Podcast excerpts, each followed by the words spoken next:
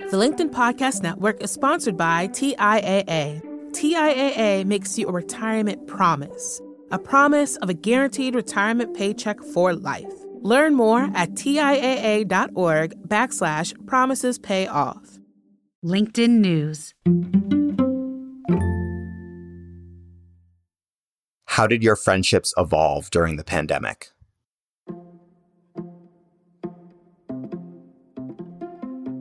Hey everyone, from LinkedIn News, this is In the Arena, a podcast exploring human potential.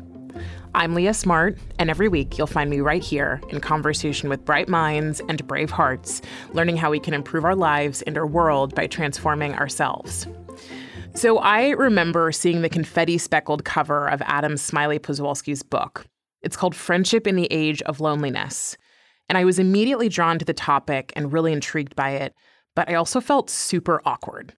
I wanted to read it. I wanted to talk to him, but it also meant that I had to admit that I knew what loneliness felt like. And even in 2021, for me, loneliness still seemed like that thing people whispered about out of earshot. But fast forward a year, and we're all a little more open to talking about it.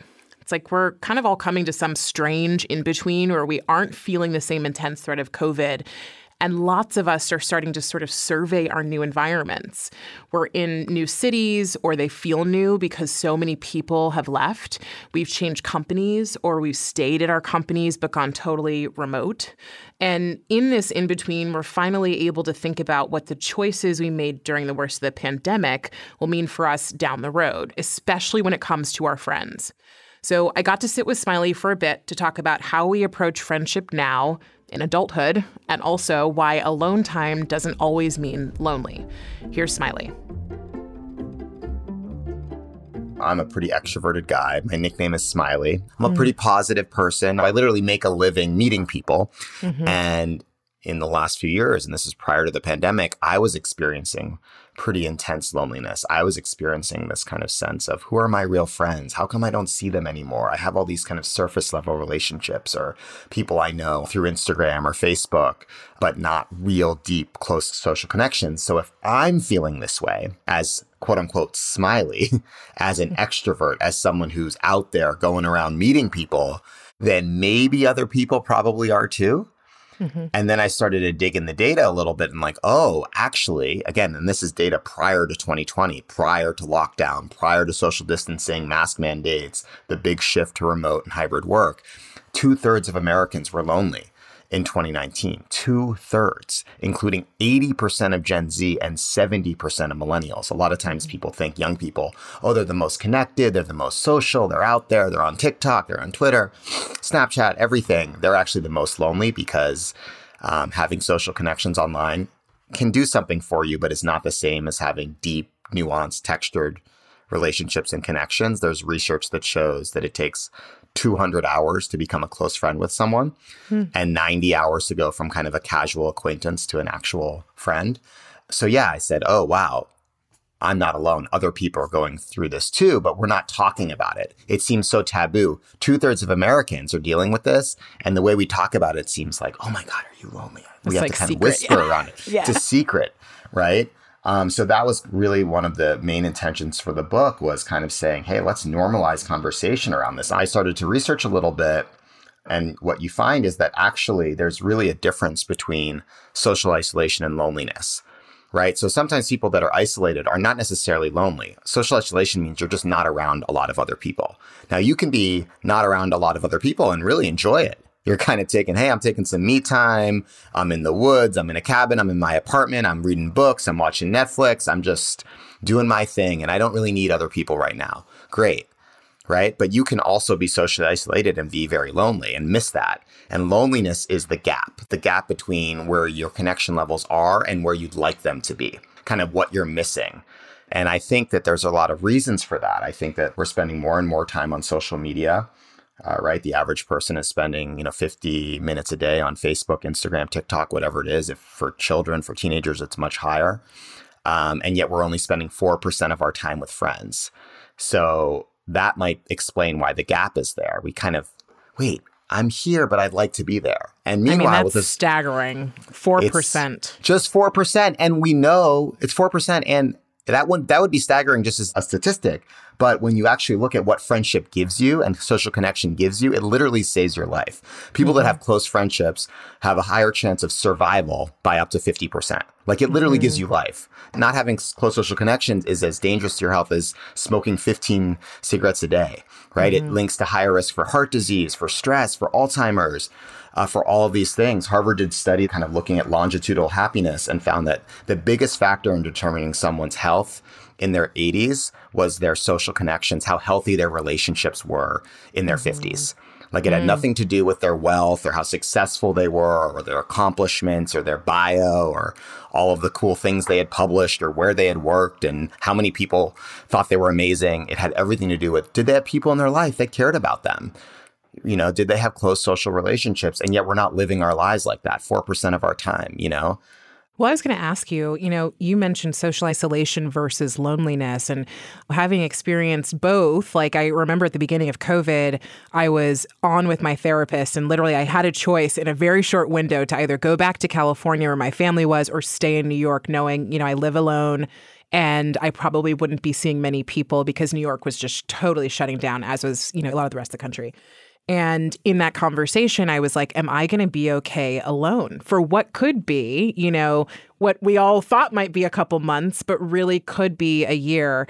And, you know, in that conversation, I was like, I think I'm going to be okay. But it was actually the first year that I spent truly alone and I loved it. So like I didn't expect to be in like, you know, so much gratitude, right? For during that year, there was so much chaos going on that I was so grateful to have this experience of understanding aloneness, even in social mm. isolation could be okay. But, you know, even in the last, you know, call it 2021, I think was tougher for a lot of people than 2020 was because it sort of like really sunk in that you were alone and that there was not necessarily a light at the end of the tunnel so, like, how do we define the difference between alone and lonely? And do you think people know how to be alone in general?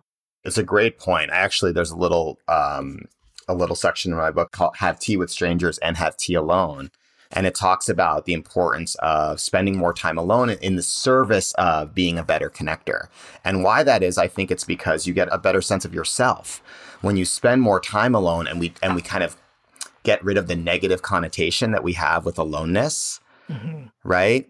And maybe it's like it maybe it you know it's it's we listen to music you pick the music you, you put a candle on or you just take time to meditate or you take time to just be with your thoughts or to write or to journal or just to walk take a walk outside or just to think right we live these busy distracted lives that gives you a sense of who you are, what what you want, what's working for you, what isn't working for you. What are the relationships in your life that you really celebrate that you want to go deeper with? What are the relationships in your life that aren't working?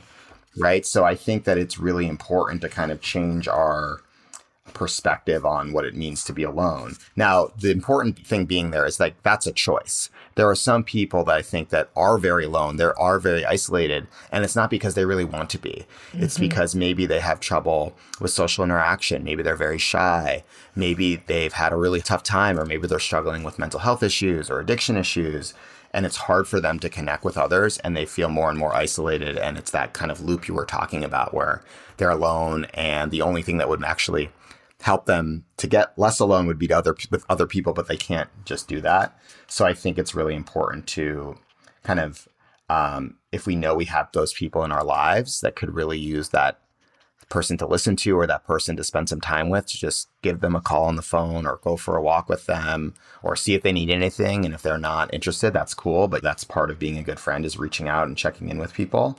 Um, but for those that are kind of thinking about more intentional alone time my friend Ankit Shah calls it. He, he's actually the founder, interestingly, of a movement called Tea with Strangers. And when I interviewed him, the thing he wanted to talk about was the importance of alone time. You know, this is a guy who literally has brought together 50,000 strangers for a cup of tea. That's what he right. loves to do. But the thing most important to him was alone time. And he calls it good alone time. Right. And I think that shift there of like bad alone time or, you know, versus good alone time, intentional alone time, putting it on the calendar this is not Zoom time. like, like, this is not collaborative time. This is time for me to think, to just be. Well, and let me ask you this. So, like, good alone time, bad alone time, like, uh, you know, I think in our society, we're trained to not feel bad. And so sometimes when you're alone, it can feel bad, but only because it's uncomfortable. So it sounds like what you're saying maybe is like the intention behind, you know, sitting and planning the alone time is how we kind of know it's good alone time, even if we feel discomfort. And like, how do we know it's bad alone time?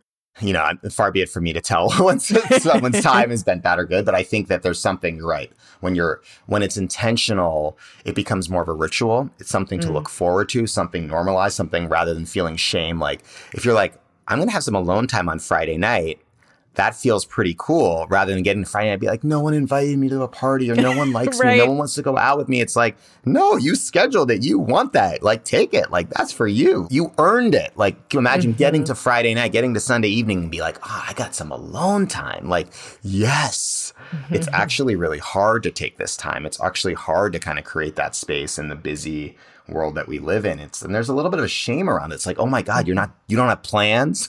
Right. you are not doing anything Friday night. you're not meeting up with with Amanda or Chris or Craig or Rachel. Like, what do you what's wrong with you? It's like, no, I'm intentionally not. I need right. that space. It's just the time is worth it for you. Like that's an end in and of itself. That's enough. And actually it's frankly, I think in the world that we're living in right now and the stress and, and anxiety and how intense things are, like it's actually really crucial and critical mm. for our health and wellness. I know we're talking about friendship, but if we're starting from the place of the importance of alone time and you know we're getting more comfortable not just like being alone but also talking about the value of being alone and the ability to do nothing. Uh, i am definitely someone who you know my, my, one of my close friends would say like i'm just doing nothing. And i'm like i don't get it. I don't get it. What do you mean you're doing nothing? Um, because even if i'm alone i'm like learning something i'm reading i'm listening to a book i'm doing something active. But either way you know i think even with my alone time with doing those things things shifted for me. And I started to learn, like you said earlier, learn more about myself. And one of the things I noticed in that experience was that my perception of my own friendships felt different after a period of time. Like, in a way, I was like, some people feel like they've outgrown me or I've outgrown them. We're, feels like maybe we're actually heading in different directions that I never would have noticed because we've been friends for so long, or we have these three commonalities that felt like enough, but now they don't. Like, is that a natural part of this whole process? Well, I think that that was that's something that really, for a lot of people, not necessarily for everyone, that was actually a silver lining of the horror that has been the pandemic and and and the last couple years was that this time allowed people not just uh, made them because there was so much alone time um, reevaluate their relationships reevaluate who was really important to them also by necessity you frankly mm-hmm. couldn't see everyone and i think that that is a silver lining is that you know the research shows that people don't necessarily need lots of friends they need good friends mm-hmm. right to go deep rather than wide is comes up a lot in the research and comes up a lot in in my interviews is that what people are looking for is not necessarily surface level relationships with lots of people. What they're looking for is a few people that truly know them that they can truly turn to when they need someone to talk to that they can show up for as well. And i think that this time really allowed people because they were kind of reevaluating their personal life, their professional life, just by the nature of what we were experiencing. People really kind of said, "Ooh, what's what what's working, what isn't?" And I actually think that that's a positive, even if it meant that there had to be some separation from certain people. Mm-hmm. Okay, hey, let's put, pull back a little. Let's give this a little space. We were talking several times a week. Let's talk every month or two. You know, and hey, I've changed, or this is what I'm looking for. I need to communicate that to you you know, or hey, maybe we really shouldn't be friends and that's okay. Mm-hmm. Like taking that break or, or having a chance for a little bit of a, a separation is it can be healthy, it can be good. And I think it's not easy for us to talk about that stuff. You know, it's much easier to kind of just drop people. Mm-hmm. Um, or just to pretend like everything's good. That's what most people probably do. Be like, oh, our friendship is not working, but let's not just like let's, let's just maintain pretend the it's status cool. quo. Let's, let's, pretend it's cool. Yeah. Let's pretend it's cool. I'm not going to say anything. Yeah. But that doesn't really do anything, right? Whereas honest, open communication, hopefully, you know, at least creates a window for people to kind of get to a better place or at least to share something that's on their mind. I think friendship really is an investment. It is something that requires intention Um, it requires work. And part of that work is the personal reflection. That's like a, st- a step that I, I, think we all skip. Um, and frankly, to be honest, that I had skipped and taking time to figure that out was actually the most valuable thing that I did. I think the fact that you're even talking about that is really important because what I'm what I love to do on this show is talk about things that people don't talk about.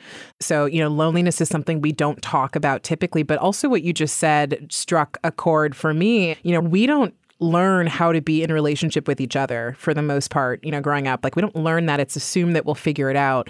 And so I remember, you know, not too long ago, I was Googling, like, is it normal to need a friend break? Because I am definitely the person who typically is is like I like to keep the peace. And so, but but because of my alone time, I'm a lot less likely to want to do that because I feel a lot more secure in who I am and, you know, the people I want around me. Um, so I do think it's important for, you know, anyone who's listening to recognize that it's okay to reevaluate. It's also okay to rewrite the rules of the relationships you have in your life so that they serve both you and the other person. But I want to talk about like the the bigger conversation here, Smiley, which is like the awkward question: How do we make friends as adults? Yeah, and I think that there's no one answer. And I think the first thing I would say is it's hard. And the first thing that to do is just start talking about it more. That was mm-hmm. the biggest, you know, real biggest reason for writing my book was, hey, there are a couple books on friendship. I think there should be thousands, right? I think everyone should kind of write their friendship story or what friendship means to them or how they learned how to be a better friend. But I would say, kind of overall, like a few guiding principles. The first is to be more playful. I think that um, if you think about how we learn how to make friends, it's usually when we're a child, when we're a kid, because kind of like our job is like go make friends, like play, mm-hmm. like go run around, like you're at a playground, like that could be a friend, that could be a friend, that could be a friend. That's it. Like that's your mm-hmm. job. it's mm-hmm. recess, go make a friend. It's, you know, and I think that that permission slip kind of we lose that as adults.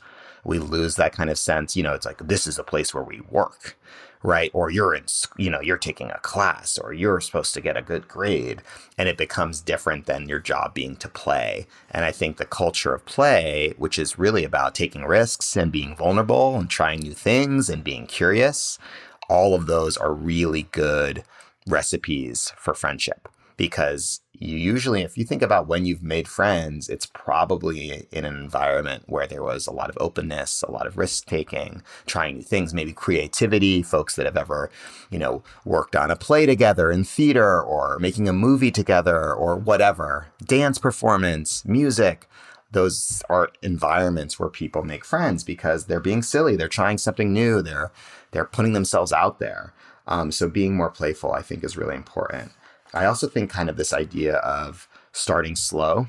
Uh, oftentimes, you know, we're talking about friendship and all of a sudden we're also talking about best friends and we're besties. And, you know, it's like, well, okay, let's just back up a little bit. What is it like to just kind of live a life where we're trying to build connection with someone slowly over time?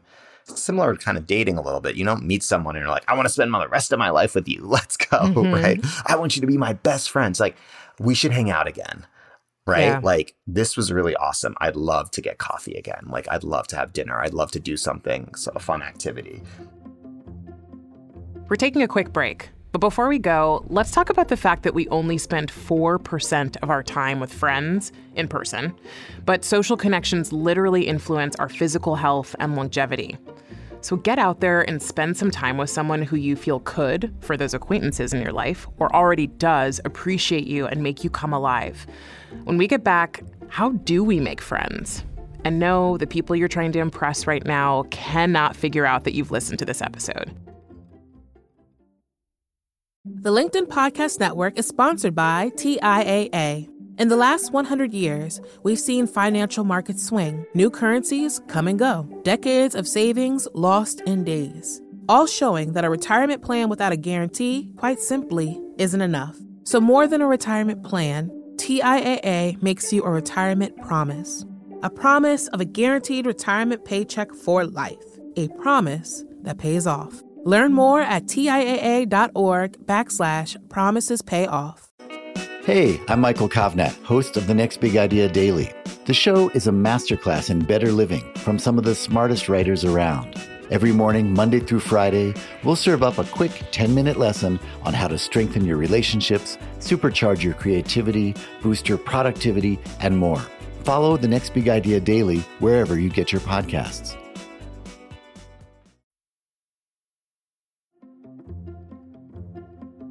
We're back with Smiley Poswolsky. So, according to Smiley's book, it takes 90 hours for someone to go from casual acquaintance to friend. And if you're talking about going from casual acquaintance to close friendship, we're looking at 200 hours. That feels totally daunting, and I want to know what is going on in those 200 hours. We're not just staring into each other's eyes, so what do we do to get there?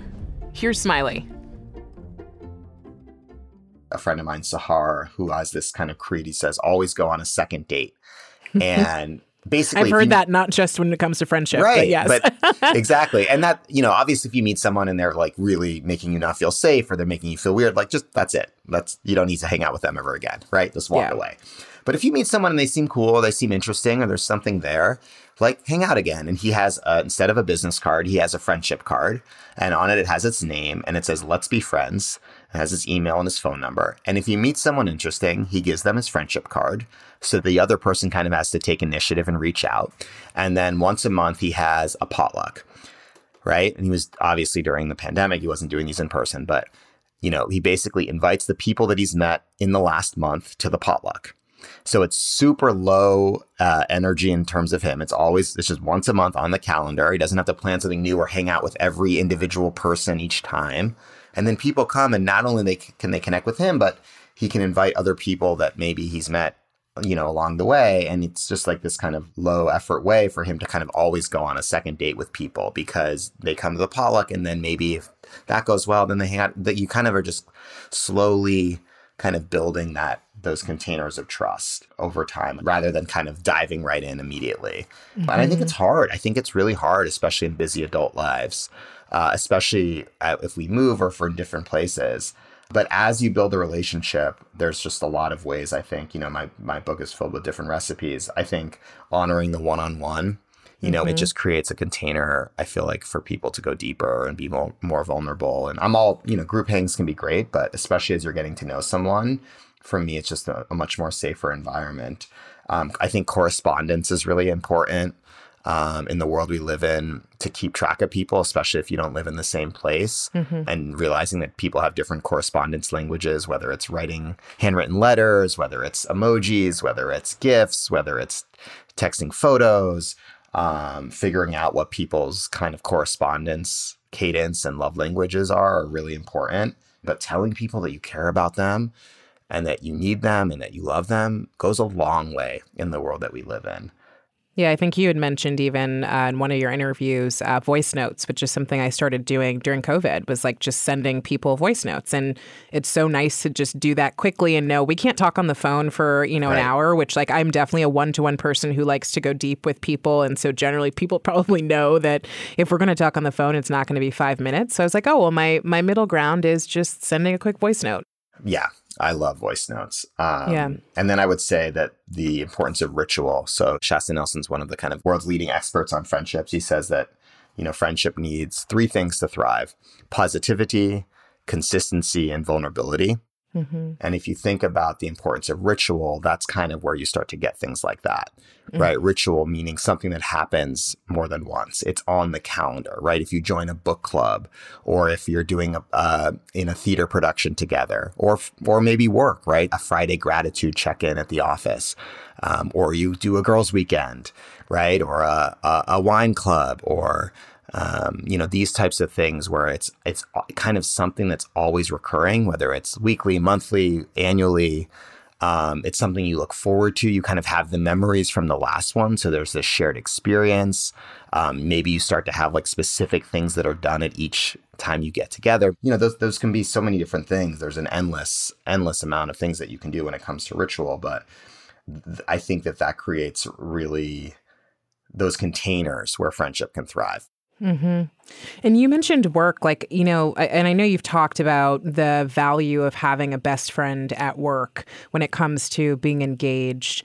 Can you just talk about that? Like, I mean, I I feel fortunate that I work at LinkedIn, where you know for a long time, and even now there are so many people here that I still would love to get to know, um, but not everyone's in that environment. So, you know, how do you recommend people think about having a friend at work, and and also just I know you you you talk a lot about millennial engagement, but you also talk about cross generational engagement. So there are generations that are like, I'm not used to having friends at work. You know, I, I clock in at nine and I leave at five. So how do we bring this into the fabric of our work, knowing that we're working across different belief systems and then, you know, across different levels of the ability to make friends?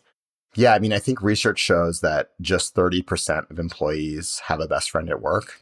Um, so 70% of employees are disconnected right now. But those who do have a best friend at work, according to Gallup's research, are seven times more likely to be engaged in their jobs. They're better at engaging customers. They, they produce higher quality of work. They have higher uh, well being. They're less likely to get injured on the job. So if you do not have a best friend in work, there's there's just a one in 12 chance that you'll be engaged with your job. So again, this isn't like, oh, wouldn't it be nice if everyone had someone to, you know, hang out with or have lunch with or go to happy hour with after work? It's like, if you do not have this, you will just not be a good employee. you will hate your job. And is that because we spend so much time at work? It's because, you know, it, not only do we spend, you know, let's say a third of our lives working, but would you rather be spending your days around people that liven you up, that you're excited to see, that you're excited to talk to, that you're excited to debate ideas with, that you're excited to be with, than not? I think most people would say, yes, we're social beings. So when you don't have to hide your true self at work and you have that sense of belonging, you're nine points less lonely on the UCLA loneliness scale. Mm-hmm. When you mm-hmm. have a best friend at work, you're six points less lonely. When you have shared goals with your colleagues, you're eight points less lonely. Um, when you have more phone calls, more in-person conversations, you're less lonely. So this is all um, all connected. And I think that a lot of times, you know, people think of this as like a team building. Oh, like we did a mm-hmm. team building exercise. It's actually more about creating environment where all of the time people feel seen and heard and accepted as who they are. That doesn't mean everyone has to be best friends or think alike. It's not this culture fit. I think that that's the wrong approach. That's like everyone should look the same or talk the same way or went to the same type of college. No, it's creating an environment where people can be themselves, right? And can be who they are and not feel scared of that. Um, and not everyone has to divulge their personal life, right? I think that's another misconception. Some people say, like, look, I don't want to be vulnerable about what my child is going through or my parents are going through or like my own personal struggles outside of work at work, right? Like, and that's not what I'm saying. I think that that should be a totally available as well. Well, it should be also available for someone that does want to talk about that a little bit, mm-hmm. right? Or, hey, I'm dealing with a lot right now. I need a place to share this. Like, I need to talk about this with my colleagues in order to do my work. So I think we can recognize both of those people at work. And that when we do, when we create the environment for both of those types of people to show up, we do better work. Mm-hmm. So I'm curious if you could give like one piece of advice to someone who's like, I just want my friendships to be better. What would you tell them? I would say kind of focusing more on what you can give and how you can show up. I think that a lot of times we're waiting for all of this stuff to happen to us and to kind of flip it and say, like, what can I give? How can I come from a place of support? So being able to kind of say, like, you know, I want my friendships to be better. Okay, cool. What is it that you can give to each of your friendships right now that you're trying to improve? Right? Maybe it's someone that you haven't told how much they mean to you in a while. Maybe that somebody really needs a gift. Maybe somebody uh, needs you to plan um, a Saturday afternoon together um, or to surprise them with something or to send them an old funny memory that you have of the two of you together like what can you give to that person? Or actually to kind of say like i just wanted to acknowledge you. I wanted to celebrate you. I wanted to affirm i wanted to thank you. Um, kind of coming to it from a place of of giving i think goes a long way. And i think is mm. is is a really if, if we all do that with our relationships it creates kind of these ripples uh, of impact. But i would also say just the importance today especially with with kind of just the world we're living in and how disconnected people are, just kind of how can you be a minister for loneliness for your community? Hmm. This is something that feels kind of overwhelming. It is overwhelming, right? This is a global issue. It's an epidemic of loneliness, both in the United States and around the world. Japan has a minister for loneliness. Britain has a minister for loneliness. Loneliness is on the rise in Europe, everywhere. Um, what are little steps that you can do to kind of be an agent of human connection in your day to day life, like where you mm-hmm. pick up your coffee, going to the grocery store, saying hi to your neighbor, little things that you can do in your day to day life to kind of create more space, more belonging for people, more acceptance of people.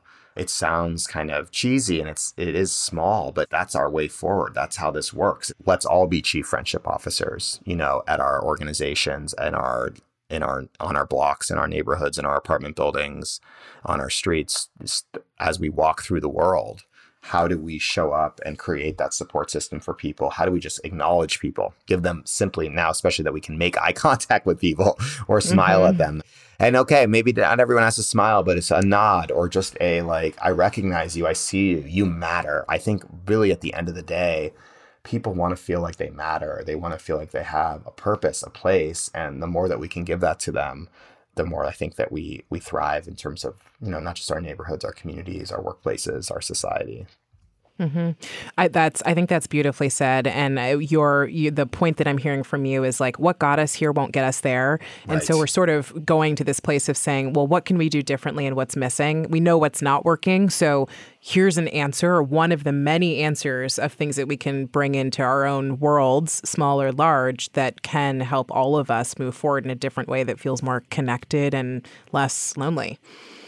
I'm going to have you answer these three statements, Smiley. I'm, I'm guessing one of the answers already, but let's see. Better humans are. Better humans are better friends. Surprise. better work is. Better work is a place where people can be themselves and also have fulfilling lives outside of work. Hmm. And a better world has. A better world has space for people to make mistakes. Love that. Thank you so much for joining. It's great talking to you. Thanks for having me, Leah. It was great to join you. That was Adam Smiley Poswolsky, speaker and author of Friendship in the Age of Loneliness. One big thing before we go. A silver lining of COVID is that people are more intentional about where they spend their time these days. I found myself gravitating towards those who really allow me to be myself. I know we all hope to find that group or that person who just gets us. So talk about it. Tell people you're looking for community, be playful, take risks, and start slow.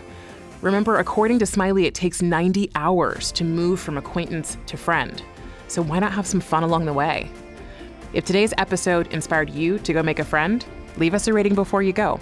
And even more helpful, write a quick review. It helps other friend seekers like you find this show and grow with our community. And you can always find me on LinkedIn writing about human potential. In the Arena is a production of LinkedIn News. The show is produced by Michelle O'Brien. Joe DeGiorgi mixed our show. Florencia Iriondo is head of original audio and video. Dave Pond is head of news production. Dan Roth is the editor in chief of LinkedIn. And I'm Leah Smart. Thanks for coming on the journey with me, and I'll see you next week.